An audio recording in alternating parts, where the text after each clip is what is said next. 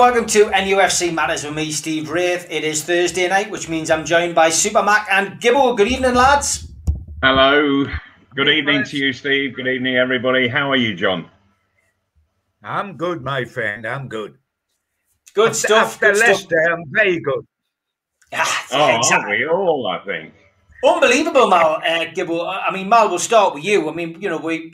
We, we didn't really think Newcastle could turn this around, but you know, fair play to them. The players have stood up and were counted and got us out. Got, you know, got us out of the mess, but got themselves out of the mess that they got themselves into. And um, Leicester probably goes down as the performance of the season. You know, probably up there with the West Ham game at the start of the season. I think so. I, I thought it was an absolutely tremendous performance. Um, uh, albeit uh, Leicester, they they were playing well. I thought, um, but Newcastle just were giving that little bit extra to what we've seen, um, and uh, and Leicester they had a lot of chances, a lot of chances. Um, Dubravka in goal was absolutely terrific. And and the, the good thing about it was, you know, when your keeper's uh, um, really doing well for you, you owe him. So you've got to get out there and uh, um, and get it to the other end of the pitch, give him a five minute break, and, and look to stick the ball in in the net. And that's exactly what um, uh, what Newcastle did. Uh, and I, th- th- there's one thing that really bugged me um, and, and what that was, as I was watching the Leicester game, and Newcastle were looking so dominant at times. They they were really playing well. They they were putting a huge amount of effort into the game. The memory kept coming into my head of Steve Bruce after the after the Arsenal game, the match previous to the Leicester match. Um, he had said how tired the players were. Well, and for me, the players went out and said, "Oh, stuff you! We're not tired at all. This is what we're capable of doing." Uh, and and I and again, it, I, I just don't feel that that Steve Bruce ha- ha- has an actual grip on the whole situation at all. Um, but nevertheless, the players got on with it and uh, ah, I was. I, I, I think that was the most enjoyable game that I've watched this season from Newcastle. Yeah, John, what was your what was your views on that? It was an enjoyable night, wasn't it? And one which we didn't see coming. Oh, absolutely. Um, I mean, what Malcolm's just said is my complete thought, which is without question, it's my most enjoyable match this season and probably longer than this season. Because for 80 minutes, when we were 4 0 up before the last 10 minutes, when we let in a couple of goals, for 80 minutes, it was near perfect. Mm-hmm. Everything that we didn't do against Arsenal, the reason we didn't see it coming, Steve, is because we'd just seen Arsenal. And that was one of the most diabolical performances possible. Everything we didn't do in that Arsenal game, we did here. We pressed high, we were on the front foot, we played with enthusiasm, we played with belief, uh, and we were quick. We didn't do the slow ball. We were quick to transfer the ball from the back to the front. And um, I thought the performance was absolutely outstanding, right from the goalkeeper having a terrific game to the front people having a, a, a good game. And what was very pleasing for me was it showed not only what can be done, but also what can be done when Saint-Maximin is not running the show because it wasn't one of his better games, um, and that's bound to happen. But yet we were still totally and utterly dominant, and and that was uh, terrific. Um, and I mean, for me, the huge difference with Newcastle United, Steve Bruce in the past has annoyed me terrifically by saying rather smugly that, oh, I always knew and I always said quietly when we got the top guys right at the top end of the pitch, we would be good, as if he's just been unlucky. Mm. Well, what I would like to say is that I looked it up. The, this business of the top men at the top end of the pitch because we're not going to have Wilson tomorrow night. And we've played 11 times with Callum Wilson at centre forward and we have lost this season. And four of those times, we had both Callum Wilson and Saint-Maximin in the side when we lost against Brighton 3 0 up here, when we lost at Southampton, both poor teams, when we got beat 1 0 at Sheffield United. Wilson played centre forward. Now, I'm not suggesting they aren't good enough. They're more than good enough. But as Malcolm knows, having been one of the legendary centre forwards here, if you don't get the ball, you can't play. That was what was wrong yeah. in the 74 Cup final because Tudor and himself got no sort of service. And what has made the difference for me in the recent results, guys, um, compared with the results that have gone on, was that in the middle of winter, we went 11 games, nine defeats, and two draws. And why did we do that? Because our last line of defense was inside our own penalty area. It was the change of tactics in desperation, uh, whereby we started defending halfway inside our own, own half from the penalty area to the halfway line. So we were 15 yards, 20 yards higher up the pitch defending, and that gave us a launch pad to hit their box a lot quicker than going from deep inside our own box. And that is what has made the difference the desperation of having to do something about a horrendous run. It is not one of these fanciful ideas that allow me to have my best players and we have a good side. Not at all. That is not the reason we've done bad. The reason we've done so badly this season is timid tactics.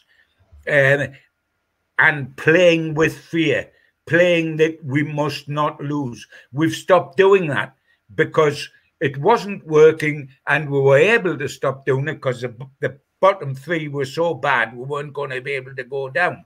So all this excuse and what I'm doing, I'm nailing the excuse before it is given tomorrow night after we lose to Manchester City. If we lose to Manchester City, it's not because Callum Wilson isn't in the side.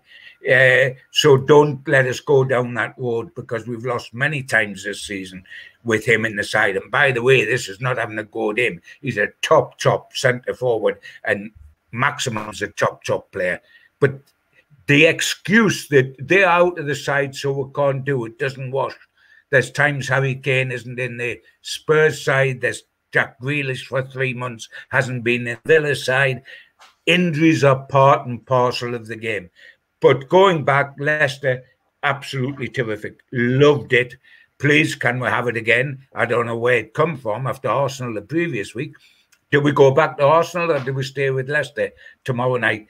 But wasn't it a joy? Yeah, it was. It was Mal. Um, just looking, well, just listening to John there. I mean, Steve Bruce has done a lot of talking this week, which uh, you know is is sometimes a blessing, but mostly it's a it's a nightmare because he just oh, dear me, how he just trips over his words. He makes a mess of things. He comes out with rubbish at times, and uh, he annoyed the fans. I mean, what should have been celebration because of the win against Leicester and Fulham's subsequent, um, you know you know, miss it and, and not being able to stay up. It meant Newcastle, you know, secured the Premier League position for next season. But Bruce then comes out and, you know, more or less tells everyone that he's going to be staying at the club as far as he knows. Um, he, he says what John says, that it was down to the, the, the best players coming back. He half-heartedly gives Graeme Jones a little bit of praise. Um, you know, it, it, was just an interview, an interview which didn't really need doing, and, and it was on Talk Sport with Simon Jordan and, and, Jim White. So, of course, those two, you know, I mean, Jim Jim sits on the fence a bit, but Simon Jordan, he, he was slating the fans. He was, you know, having a pop. And I'll come to John about this after you, but the Craig Hope thing should have just been left alone. Craig Craig's, you know, been banned from the ground for reporting fact, and he, he still has a dig at him. He still had a go at him. He dug him out live on radio. Didn't name him directly, but we all know who it is. And, and, and basically saying he's got an agenda against uh, against him. Well, I don't know, Mal. I just thought it was the wrong time, the wrong place. Should have kept his mouth shut, and you know he's just created a created a whirlwind. And by all accounts, what I've heard, the players weren't very happy about what he said on Talksport. I bet they weren't. I, I, to be honest, I don't think that they've um, been happy with with what he's been saying throughout the season. Um, but uh, um, and I'm, i mentioned what he said after the Arsenal game um, about the players being tired, and and the players, if if he's trying to wind them up, you do it privately in the dressing room. You don't do it publicly. That doesn't wind players up. Um, it makes them angry. Um, but I, I have a feeling that against Leicester, that they were angry and they all got together and they said, right, come on, let's get out there and we'll show them that we're not tired at all, that we can we can play. And I, um, plus the fact that, oh, dear me, uh, I, am trying so hard not to be over critical with regards to Joelinton. I've given him a lot of stick throughout this season. Um, but is it coincidental that um, he's he's on the bench and Newcastle suddenly turn really turn it on um, and and a lot of goals start going in? Um, I, I, don't think it is uh, coincidental at all. Um, but with I, I I really can't see how Steve Bruce, you know, and he, has been talking about uh, being um, such a, a, a long-serving manager, um, and that that he's had a record number of games as a manager, um, and yet has he learnt nothing in all of that? That's the impression I get that he's that okay. So people keep giving him jobs for one reason or another but has he learnt nothing in those 20 odd years of management? Yeah, I don't think he has. I mean, John, this this whole situation with Craig Hope, um, it, I just don't understand why a manager would, would go on the offensive again. Even if you're asked the question, we, we see it time and time again from established Premier League managers, man, managers who you know who've won things. You know, I, I mentioned this earlier in the week, but Alex Ferguson, Jose Mourinho, Arsene Wenger, Pep Guardiola, Jurgen Klopp, if they were asked a question, a controversial question about a journalist then they wouldn't they would just ignore it or any controversial question you, you know you don't answer it. Why does steve bruce insist on answering stupid questions like that? And and given you know given given people you know he's making a rod for his own back. There's absolutely no question about that whatsoever.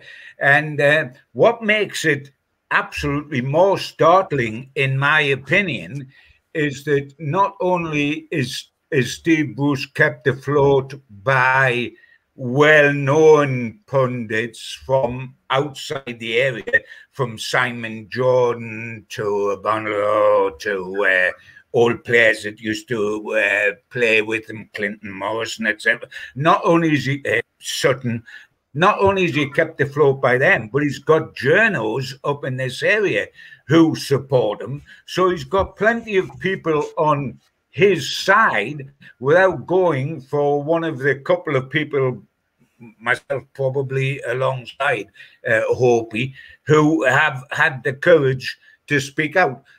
Craig Hope is an outstanding journalist who used to work with mm. me on the Chronicle before he went uh, on his rounds. Uh, he's got a massive future with the, the Mail uh, nationally, not just this area. He has the courage to tell it the way he is. He gets banned. I've been banned in the past by Newcastle United and banned during the Ashley regime. Uh, it is a nonsense. And as you rightly say, Steve, to bring it up when there's no need to bring it up is absolutely ridiculous. But to go on Steve Bruce in that whole interview fell into the cesspool. It was absolutely ridiculous because he was talking to national people who, as outsiders not living in this area, don't have a feel for what's happening up here for the fans and for everything else. That yeah. That interview was given by Bruce for his reputation throughout the country, not for his reputation on Tyneside, because on Tyneside they can see through it. But that was a, a, a, a situation, unlucky me, aren't I badly done to? Haven't I done a good job because I've kept Newcastle United up? No, you haven't. That should be a gimme for a club this size. To then fall into the cliches of talking about it is very difficult to handle the the great expectations that are on Tyneside. I'll tell you what the expectations are on Tyneside. They're as low as it's possible to be. Throughout the Mike Ashley reign of 14 years, we've had no expectations whatsoever because we've known Newcastle United, the height of their achievements going to be staying up. The expectation up here couldn't be lower. It's not high. And I know he's tried to claw that back today a little bit, but too late. Then to say this club is a difficult club to manage. I don't think Kevin Keegan found it a difficult club to manage. I don't think did Bobby Robson found it a difficult club to manage. I don't think Joe Harvey, Malcolm's old manager, found it a difficult club to manage mm. because they had a passion for the club, because they were clever in their man management, they were clever buying the right players, etc., etc. Um, it is a nonsense to say expectations are high up here. It is a nonsense to say it's a difficult club to manage, and it is a nonsense to try to finger one journalist for all the problems you've got up here. It was a disastrous interview, and it was like you've just done something and got a wonderful result at Leicester, and then you've got set fire to yourself. Uh, the one thing you had to do in that interview was not be smug about Newcastle United staying up, because that isn't an achievement of any sort, and to try to build bridges. It seemed as if Steve Bruce couldn't help himself but to shatter all those illusions, and it was catastrophic. It was awful, and the feel good factor that was here, and you might try to build on eh, it, remembering the fans going to come back into the ground next Wednesday, you've just blown out of the water. You've turned the whole scene back to aggression. It is the stupidest PR I've ever seen.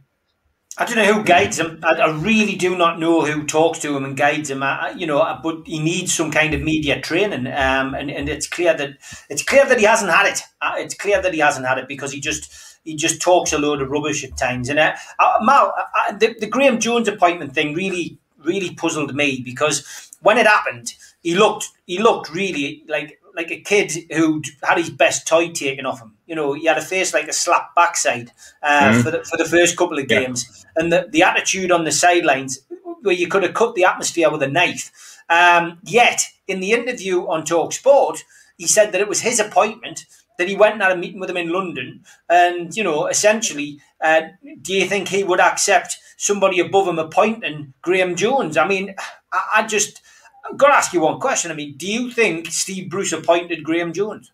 No, no, I don't.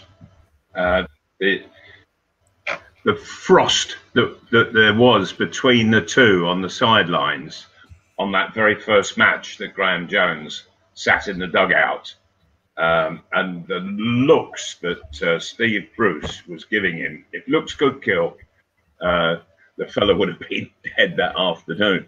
Um, and I, and then I, the next game, I saw him up in the stand, and I thought, mm, that that's not where you go as a coach. Um, and I, I, felt that uh, that, he, that that's where he had been placed by Bruce. So I, I don't believe Bruce whatsoever that it was he that appointed him. Um, I think that he, he had uh, the fella slapped on him and he just had to get on with it. because there was no other choice for him. Yeah, I would agree. Um, go, go, go on, Gibbo. Yeah, the interesting thing is, bearing in mind that most managers, as you know, Steve, have their their own um, coaching squad round them, and wherever they go uh, for a job, they take their own coaches along with them. Now, if we are supposed to believe that Graeme Jones was appointed by Steve Bruce, isn't that a huge slap from Steve Bruce to Agnew and Clemence, his yes. regular lieutenants because he is saying you're not doing a good enough job. So I'm bringing in another coach to give me a hand here. So isn't it? If that was true that it was Steve's appointment, that is a real slap at the other two Steves, isn't it? Agnew and Clemence. Mm. Yeah, absolutely. Couldn't agree more, John. Course, Couldn't agree more course, of course it is. Let's talk a little bit about Richard Masters. Uh, Marley's come out today. um, he faced the media. Bryan Swanson, of course, another former journalist of this parish, uh, interviewed him on Sky Sports about various things, including the Newcastle United uh, takeover. Um, it was a short, a short answer answer on that. Um, he simply said, "There's nothing I can say about the takeover or any talks." Uh, he also congratulated Newcastle um, said he was delighted. To, you know, well, he was happy to see Newcastle stay, and of course, we're happy to see Newcastle stay in the Premier League. Uh, but he looked uncomfortable. It was the most uncomfortable question he faced, without doubt. Um, yeah, I mean, there, uh, do you think everything's going to come home to roost with him um, and Hoffman in the Premier League? I mean, I think a lot of people are scratching their heads as to why the so-called Big Six haven't really been punished for their attempt to to join a Super League. Been no points deductions. You know, nothing as such has happened. Um, you would imagine the Newcastle takeover is the least of his worries. Fair play to Bryan Swanson for asking the question. Yeah, um, fair play indeed. Uh, I, am absolutely staggered that uh, that uh, they aren't going to take the strongest measures against um, against the six top clubs that look to leave. Um, I think that by by not taking action, um, they're they're leaving too much of a door open, and uh, I, I, feel very uncomfortable about it personally. I think I, I think that that they really should have hammered all of those clubs and uh, uh, and and slightly changed the rule book to ensure that it never ever happens again, uh, and that that that any club that does try it, any group of clubs that tries it, will find themselves just uh, completely shut out. Uh, I, I um, personally, I, I, scratch my head with Masters. Um, is he actually capable of doing the job that he's paid to do? And I'm not so sure about that. I'm really not. Yep, John, interesting to see him at least interviewed um, and asked the question. Um, what was your what was your feeling about that? Well, the the way it is looking at the moment, more and more, is that the tail is wagging the dog, that the big six clubs are wagging the Premier League rather than the Premier League being in charge of their own destiny. Um, I mean, I quite agree. My only clinging hope is that perhaps they're waiting until the end of the current season, which is only a week and a half away, um, before the or maybe after the um, the Champions League final, to then nail the colours to the mast and say, right, this is what we're doing, these are the sanctions for next season or whatever. I am concerned that they haven't got the guts to do that, that it will only be, um, you know, a, a slap on the wrist. I'm certain that the remaining Premier League clubs outside of those six ought to be, and probably a few of them are, agitating like Billy uh, for something to happen uh, to these clubs uh, for what they have done, and they've certainly tried to take in water publicly because of the reaction of the fans. The only thing that's terrified the top six at the moment has been the reaction of the fans. Manchester United have been scared about it. Spurs are talking about taking fan representation into board meetings, etc.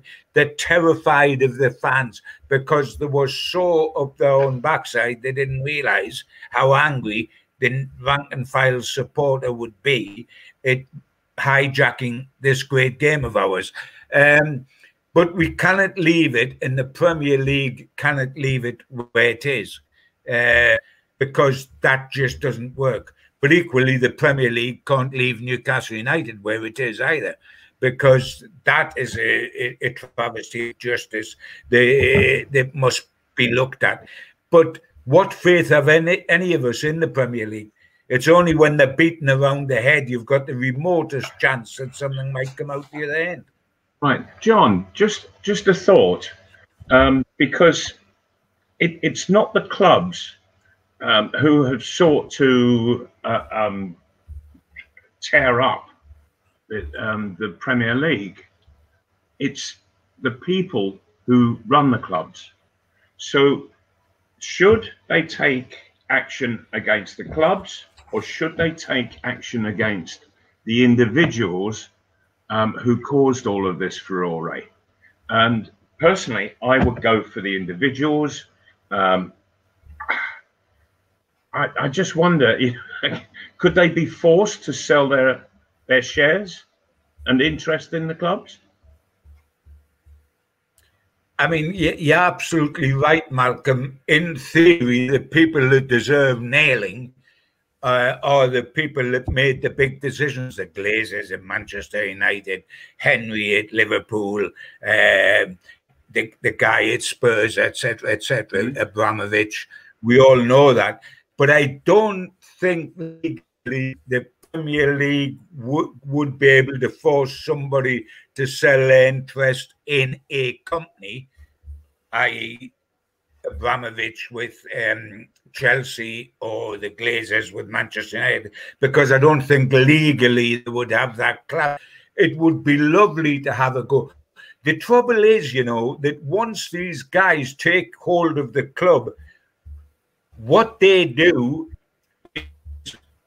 on behalf of the club actually has taken Newcastle United down a horrific road where it is Newcastle United that suffer. We've suffered two relegations because of Ashley's attitude. Mm-hmm. But we go down even though it's Ashley that's done it. And unfortunately, when you do it in the name of a, a company you own, as Ashley owns Newcastle United, as the Glazers own Manchester United at this current time, not forever. Um, the only way you can hit them is financially in the pocket through the club, and the way to hit them financially that hurts because you'd have to actually find the millions for, for it to actually make it and the slightest indent with people rich as that is to give them a points deduction that might take them down. Can you imagine if they had a point deduction? I know it's against the fans, but the, that's the awful thing of life. But if you had a points deduction that suddenly put Manchester United and Liverpool or whoever in the championship the season after next, by Jove, do you think that the Henry or the Glazers or somebody might wake up there yourself if you if if you went down like that? You cannot give points deductions to the small clubs, whether that's Bury or Mansfield or Sheffield. They want Wednesday, but points deductions just taken down to, to League One. You cannot give points deductions to clubs because they're small and not points deductions to mm. clubs because they're big. That is unfair. It is blatantly wrong and has got to be addressed. It's easy to be the big man with the big stick when you're dealing with Bury, but it's not so easy to be the big man with the big stick when you're dealing with Manchester United, in Chelsea, in Liverpool, etc but the same rules got to apply to the big guy as it applies to the small guy. Yeah, uh, Tom Lynch making the point that clubs, uh, he says there's plenty of clubs that have been relegated due to points deductions. Not the fans, players, managers' fault, but they've still been punished. What's the difference with these six? Which is exactly mm. what John has said. Absolutely. And, uh, yes. Couldn't agree Jacob, more. Jacob says the Premier League may not be able to legally make the owners sell the clubs, but they could not ban. Uh, could they not ban the owners from owning a Premier League club? Which again is uh, another another suggestion. Lots of good suggestions uh, coming up from from people. Uh, just want to give a shout out to the sponsors uh, as always. Big shout out to Spider VPN who've been with us for the last four months for your internet security. Get on to uh, those guys. Just type in Spider VPN Google them, and uh, they're at the top of the search list. And uh, good bunch of lads down there. Big thank you to them for coming on board. And uh, skipsandbins.com, telephone 0800 25 45 25 3, email inquiries at skipsandbins.com, website www.skipsandbins.com, easy contract free and pay as you go waste collection. And there is uh, the B, which is going to get a name tomorrow night, lads. Uh, he's going to get a name on the show tomorrow night. We've been given the, uh, we're going to give the people in the chat the opportunity, and Scott, uh, Scott has said he's going to christen it. So uh, we'll see what really? people see what people say. Big shout out to qtechshop.co.uk, uh, the makers of pool tables and snooker tables and in Wallsend Newcastle. And a big reason why we've raised over five and a half thousand now for the food bank uh, with his kind gesture of t-shirts all the way through the 12 month spell that we all had lockdown. Big thanks to John as always, and a big shout out to John from Jab who uh, makes all of our flyers, etc. Um, great, great to have him on board, and uh, he's knocked up this one. I mean, they get worse, lads. Uh, you remember this film, Oliver? Uh, that's for the three amigos tomorrow night, which has now become the, it's now become the famous five because um, we're joined by uh, Keith Patterson and Liam Kennedy tomorrow night. Uh, but yes, Oliver is uh, the theme now. He's going down the musical route. He must be scraping the barrel, going down that, uh, going down that, or scraping the porridge bowl, shall we, shall we say?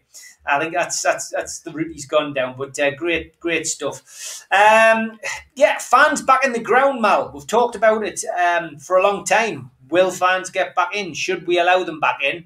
Um, well, we are back in, and I managed to get a ticket. Um, there hasn't exactly been a clamouring for the tickets, though, Mal. Um, 10,000 really? ticket, 10, tickets were available and uh, some of them went to the public today. They went out for the public, so mm-hmm. you know they, they, they, set the criteria. Um, you didn't have to have, you know, you had to have a season ticket. You didn't, uh, you, you know, you had to have credit, um, which I did.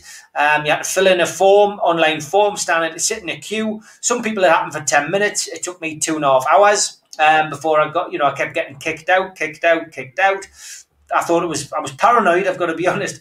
But then the application went in, and lo and behold, part of the ballot, I got a ticket. So I am going. I'm going to be mm. sitting in the Gallowgate end. I won't be sitting in my seat. I'm sitting in the Gallowgate end. You could pick a seat. Um, some of my other friends who've been successful are also in and around the same section.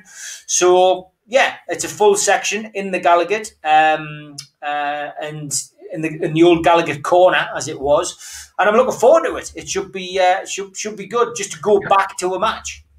How are they working it? Have you got to be so many seats away from the next person? Yeah, it looks like that. It looks like there's a there's a space in between. That's the way it looks. Although it was difficult to work it out on the map, uh, we, we, are going to get some further notification from the club. We have to fill in a, a health form, uh, which which gets sent to us 72 hours before the game. Um, but I just found it interesting that not you know it hadn't been taken up already by no. you know by people who who've got money still in the club, if you like. Yeah, I I think that this is people just still being extremely careful uh, yeah. with the with the COVID, being very very careful. You know, for just for one match, it, is it, it, is it worth putting yourself at risk? Yeah, um, and and certainly the older the older I think, folks, I think. I think I think also, boys. I think I think you're absolutely right, Malcolm. There's there's a great feeling about the COVID nineteen situation.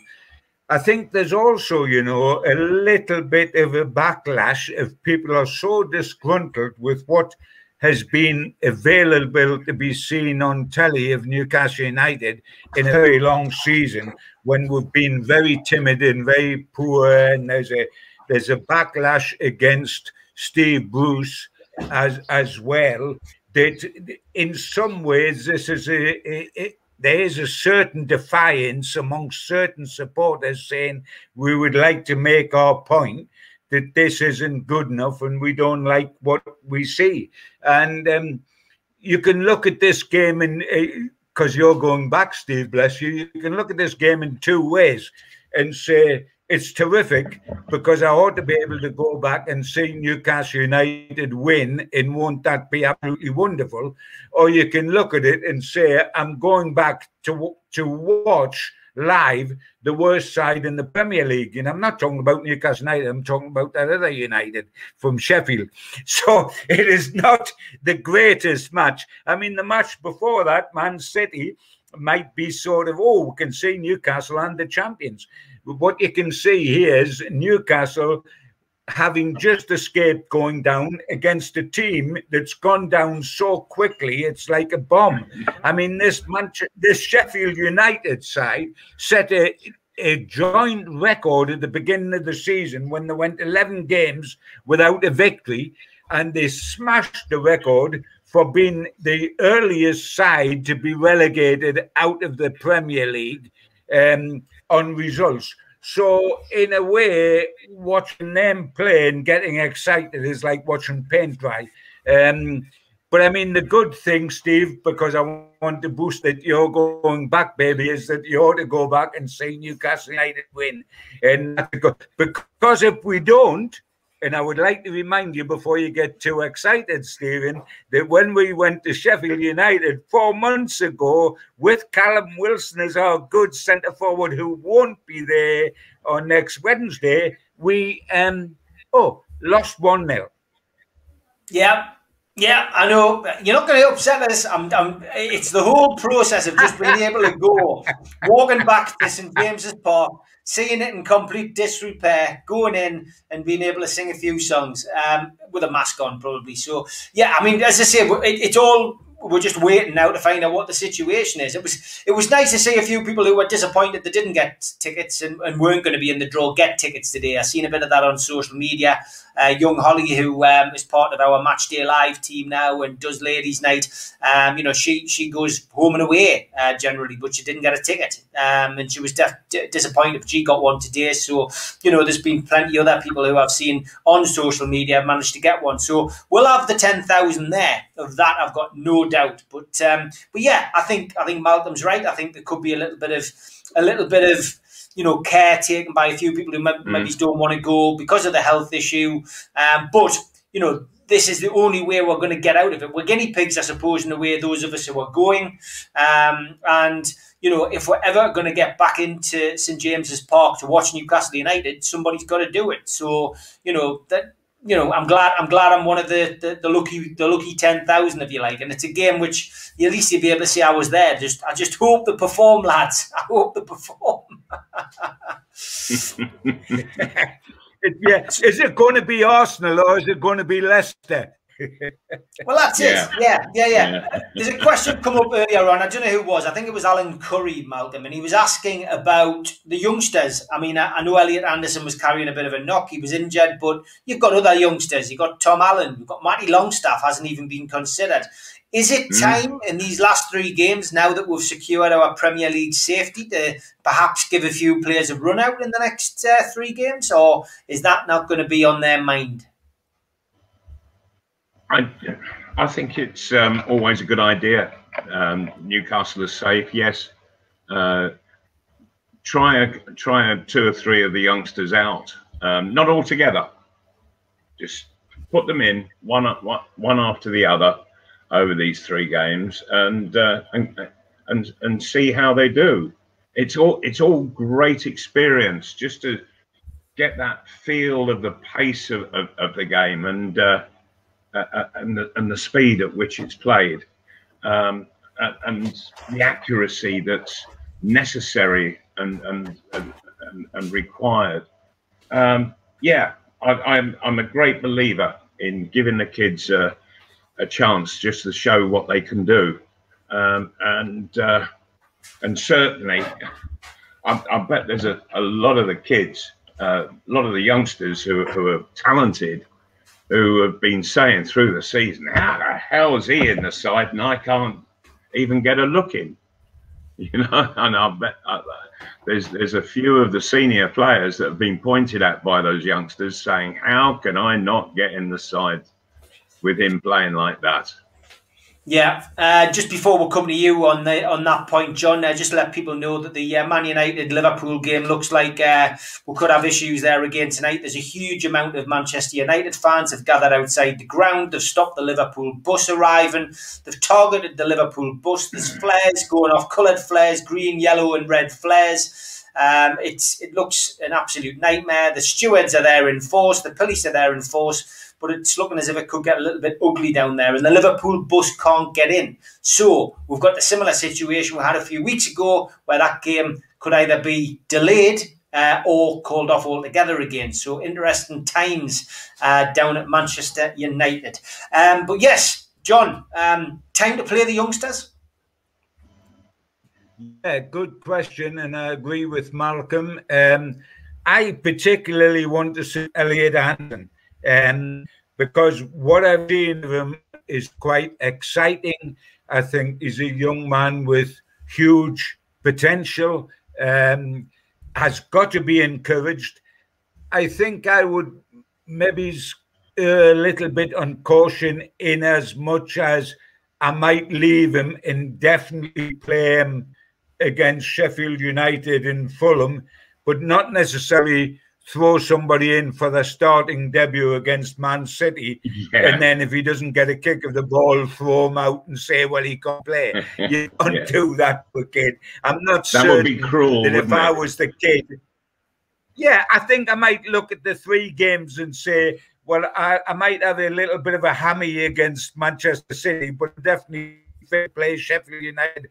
And Fulham. Uh, and in fairness to a kid, and I agree with Malcolm. What you must must do is not put in three or four kids together. You've yeah. got to put in maximum of two with quality seniors around him and give him a mm. real chance to show what he can do. And I think to do that against Manchester City, who quite frankly are a different class this season to anyone else they, they've already won the League Cup. They've already won the Premier League. They're going for the treble in the Champions League.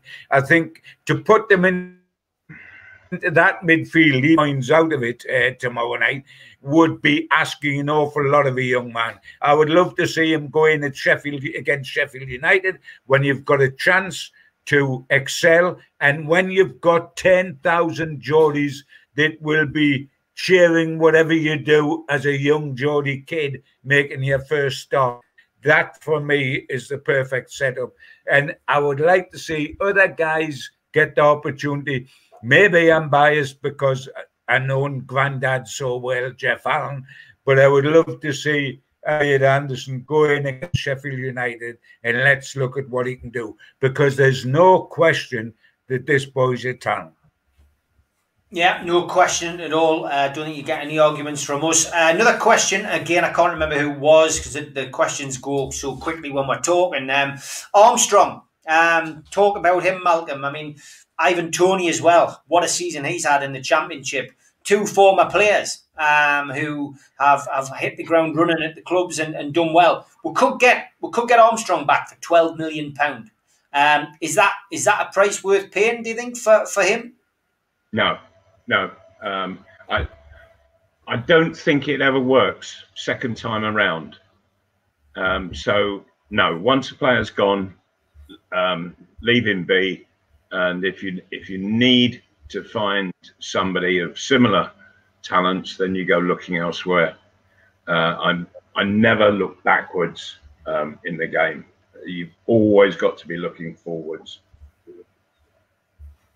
Yeah, okay. Same same for Ivan Toney then in that case. It would be exactly yeah. the same for, for, both of them. What about you, yes, John? Absolutely. Would you, would you like to see either of those come back to Newcastle? Do you think it could work? I mean the you know the score the score goals and we need a goal scorer. And if if the takeover still rumbling on throughout the start of the new season, we're gonna need somebody else to put the ball in the back of the net because Wilson is not reliable as far as injuries are concerned. Good, good point. Uh, certainly a good point. That's the trouble with Callum is he's got an injury record and he's always had that. He had that at Bournemouth as well, and that is a worry. Um, can I put it another way? When I look at uh, Joelinton and I look at Gayle and I look at Andy Carroll worry about Muto coming back. And then I remember Joselu and everybody else. I think, how the oil did we decide to let Armstrong and Toney go in the first place? Because if they were not better than that lot with both the legs tied together, then I'll stand tapping. Um, I can't understand how quickly we jettison these guys. I do take the point that Malcolm has said that bringing people back is normally a problem and doesn't work out. And I know that is one of the reasons why Alan Kennedy, for example, a, a man that Malcolm knows ever so well because he played with him, uh, didn't come back to Newcastle United when he had the chance to and went to uh, Sunderland instead, for which never forgiven by me, of course. Um, they, there are always exceptions, but the exceptions yes. are people of total quality that cannot be even challenged, which is when Peter Beardsley come back. Peter Beardsley was here, wonderful as a kid, went off and won everything at Liverpool, come back to play for the entertainers and was wonderful again. Mm. His pedigree was already established. These two boys have not played in the Premier League yet. But I've got to say, in defense of myself, when they were here and I, I, I met the Armstrong family, etc. I got the uneasy feeling we were jettisoning these kids too quickly. Um, yeah. And I have no doubt that both of them are better. I mean, if you look at the current situation, guys, at the end of this season, we will have, and then what? Gayle offered a three year contract or not is not trusted by the current management who tell us they will be here next season. So why keep him? Because he's obviously not trusted. He's had X number of starts, five maximum. Carroll is supposedly getting a free transfer, and after one Premier League goal in two seasons, should get a free transfer. Uh, Muto, we just don't want back under any circumstance. Joelinton, we don't even to talk about million pound, five Premier League goals over two seasons. So we need striker big, big time next season. Um, and if we have to bite the bullet, we've got to bite the bullet. Can we get somebody better? Yes, but probably at twice as much money in terms because you just don't know what you're buying if these kids are bought by Newcastle United, you don't know if they're Premier League level. If you allow the scouting system to go and find the good strikers for you, they found Joel 40 million, who will never reach 40 goals in the whole of his career, never mind in Newcastle yeah. United. And even Almiron bought a 20 million, who was the, the this the top priced player in Newcastle's history before Joelinton come along, has a goal scoring record that's abysmal. Yes, he's now getting buried in midfield and you can't expect him to score. But even when he was playing further up, he doesn't score goals naturally. Neither does Saint-Maximin, which is why we need a striker that does. Long-winded way of putting it, but I would like to see either of them back. You're not going to bring both back. Um, but the bottom line is that we have made some atrocious decisions, Malcolm, at hmm. club mm. level about strikers. Somebody decided Muto was worth buying. Somebody decided Joelinton was worth buying. Somebody decided Carroll was worth bringing back. Somebody decided that Gayle would score a lot of goals in the Premier League. Somebody decided Joselu was a good player. Do I need to go any further?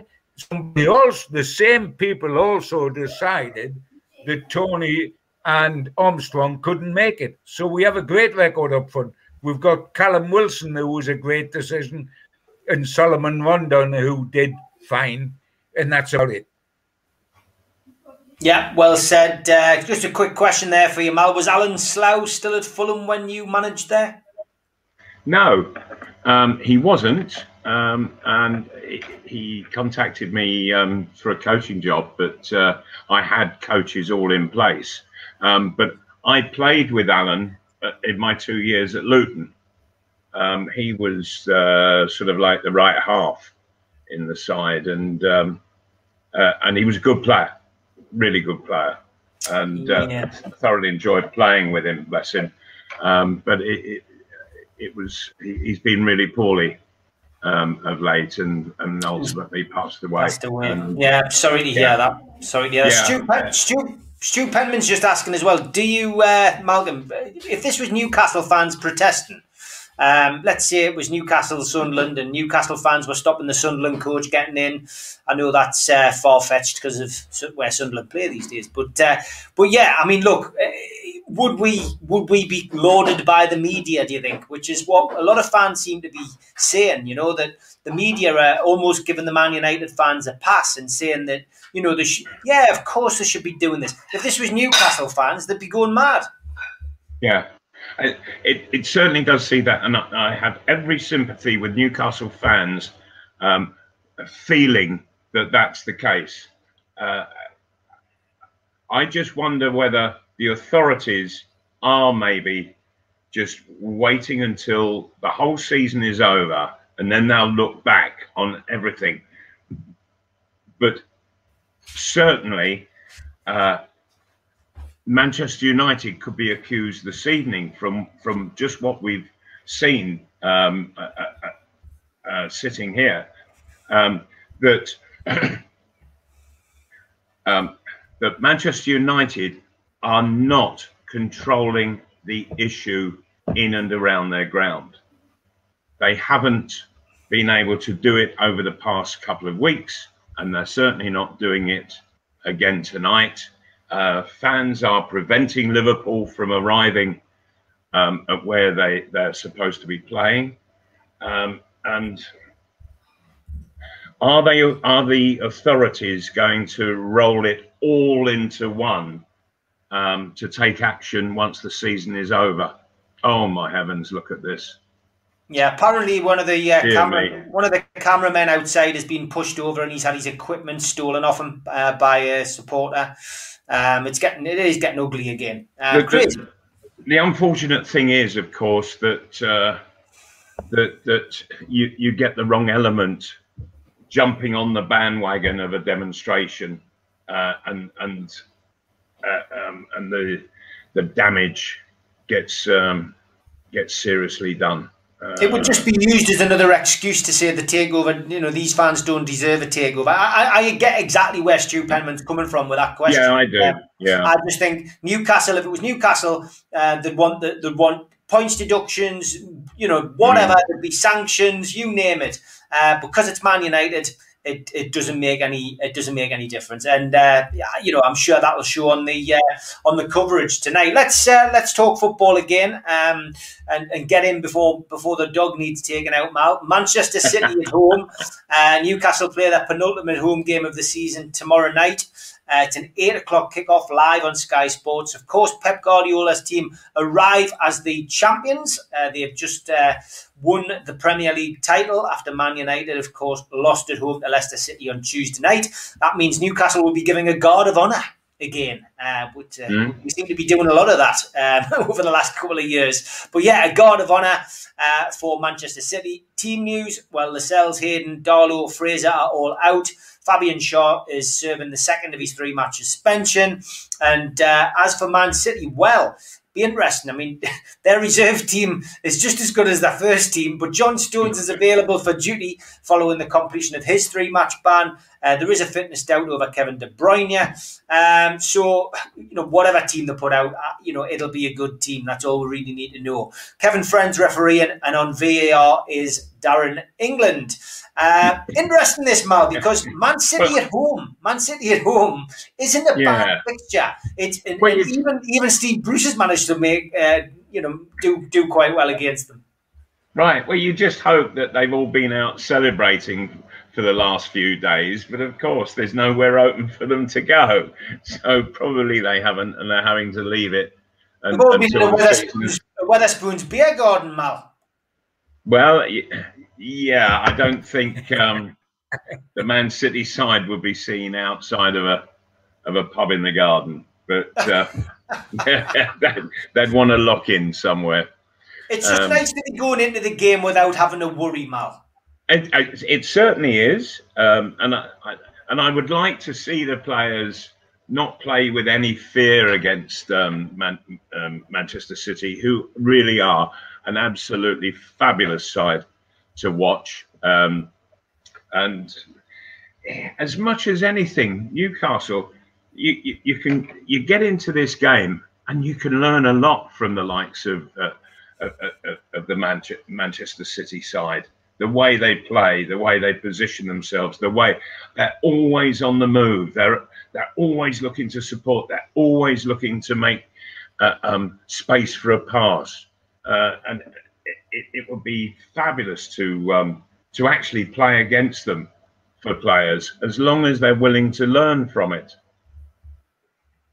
Yeah, yeah, I would agree, John. Um, yeah, I mean, look, it's it, there's no there's no panic now. Um, you know, goal difference, etc., doesn't make any difference. It doesn't matter really what happens. But we don't want to go in with our flip flops on. We don't want to get a humiliation. We want to we want to essentially, you know, put a performance, put a fight up.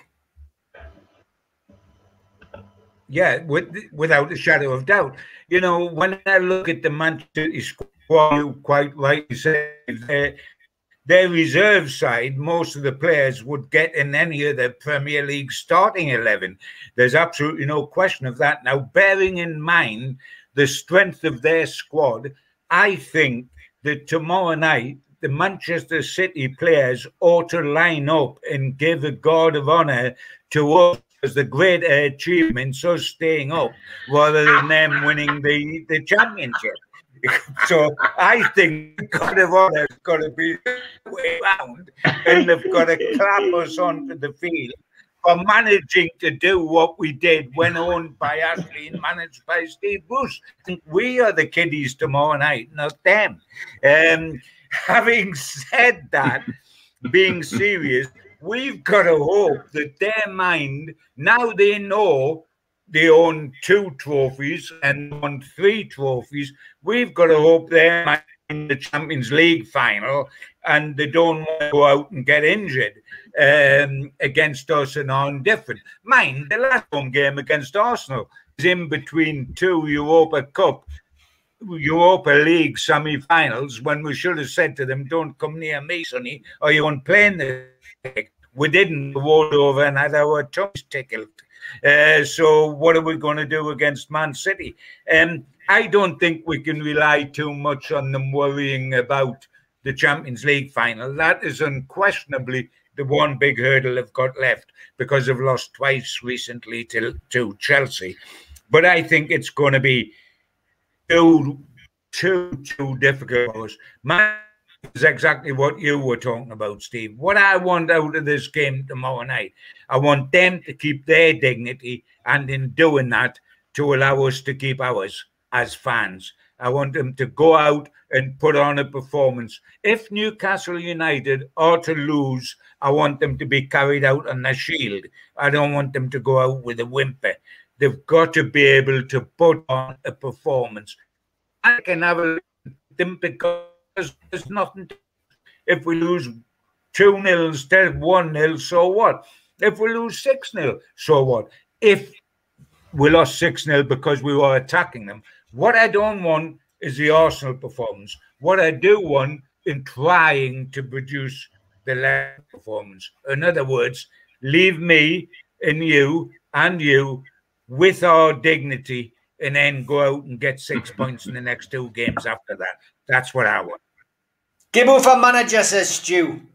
Can I be your coach, boss? Give us a prediction, you certainly lads. can, big man. certainly can. Give us a prediction. Um, oh, I think Man City are going to really turn it on. I really do. Um, I'm going to go. Uh, I,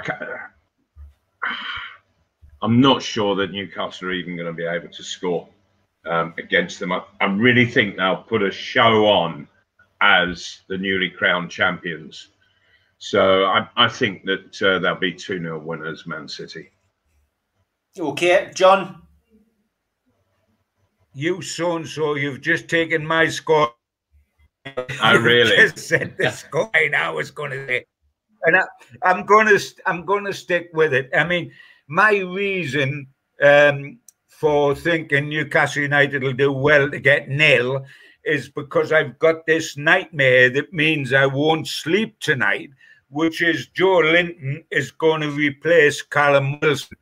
Uh, and if that happens, I think I'll just stay awake all night, screaming and eating the wallpaper.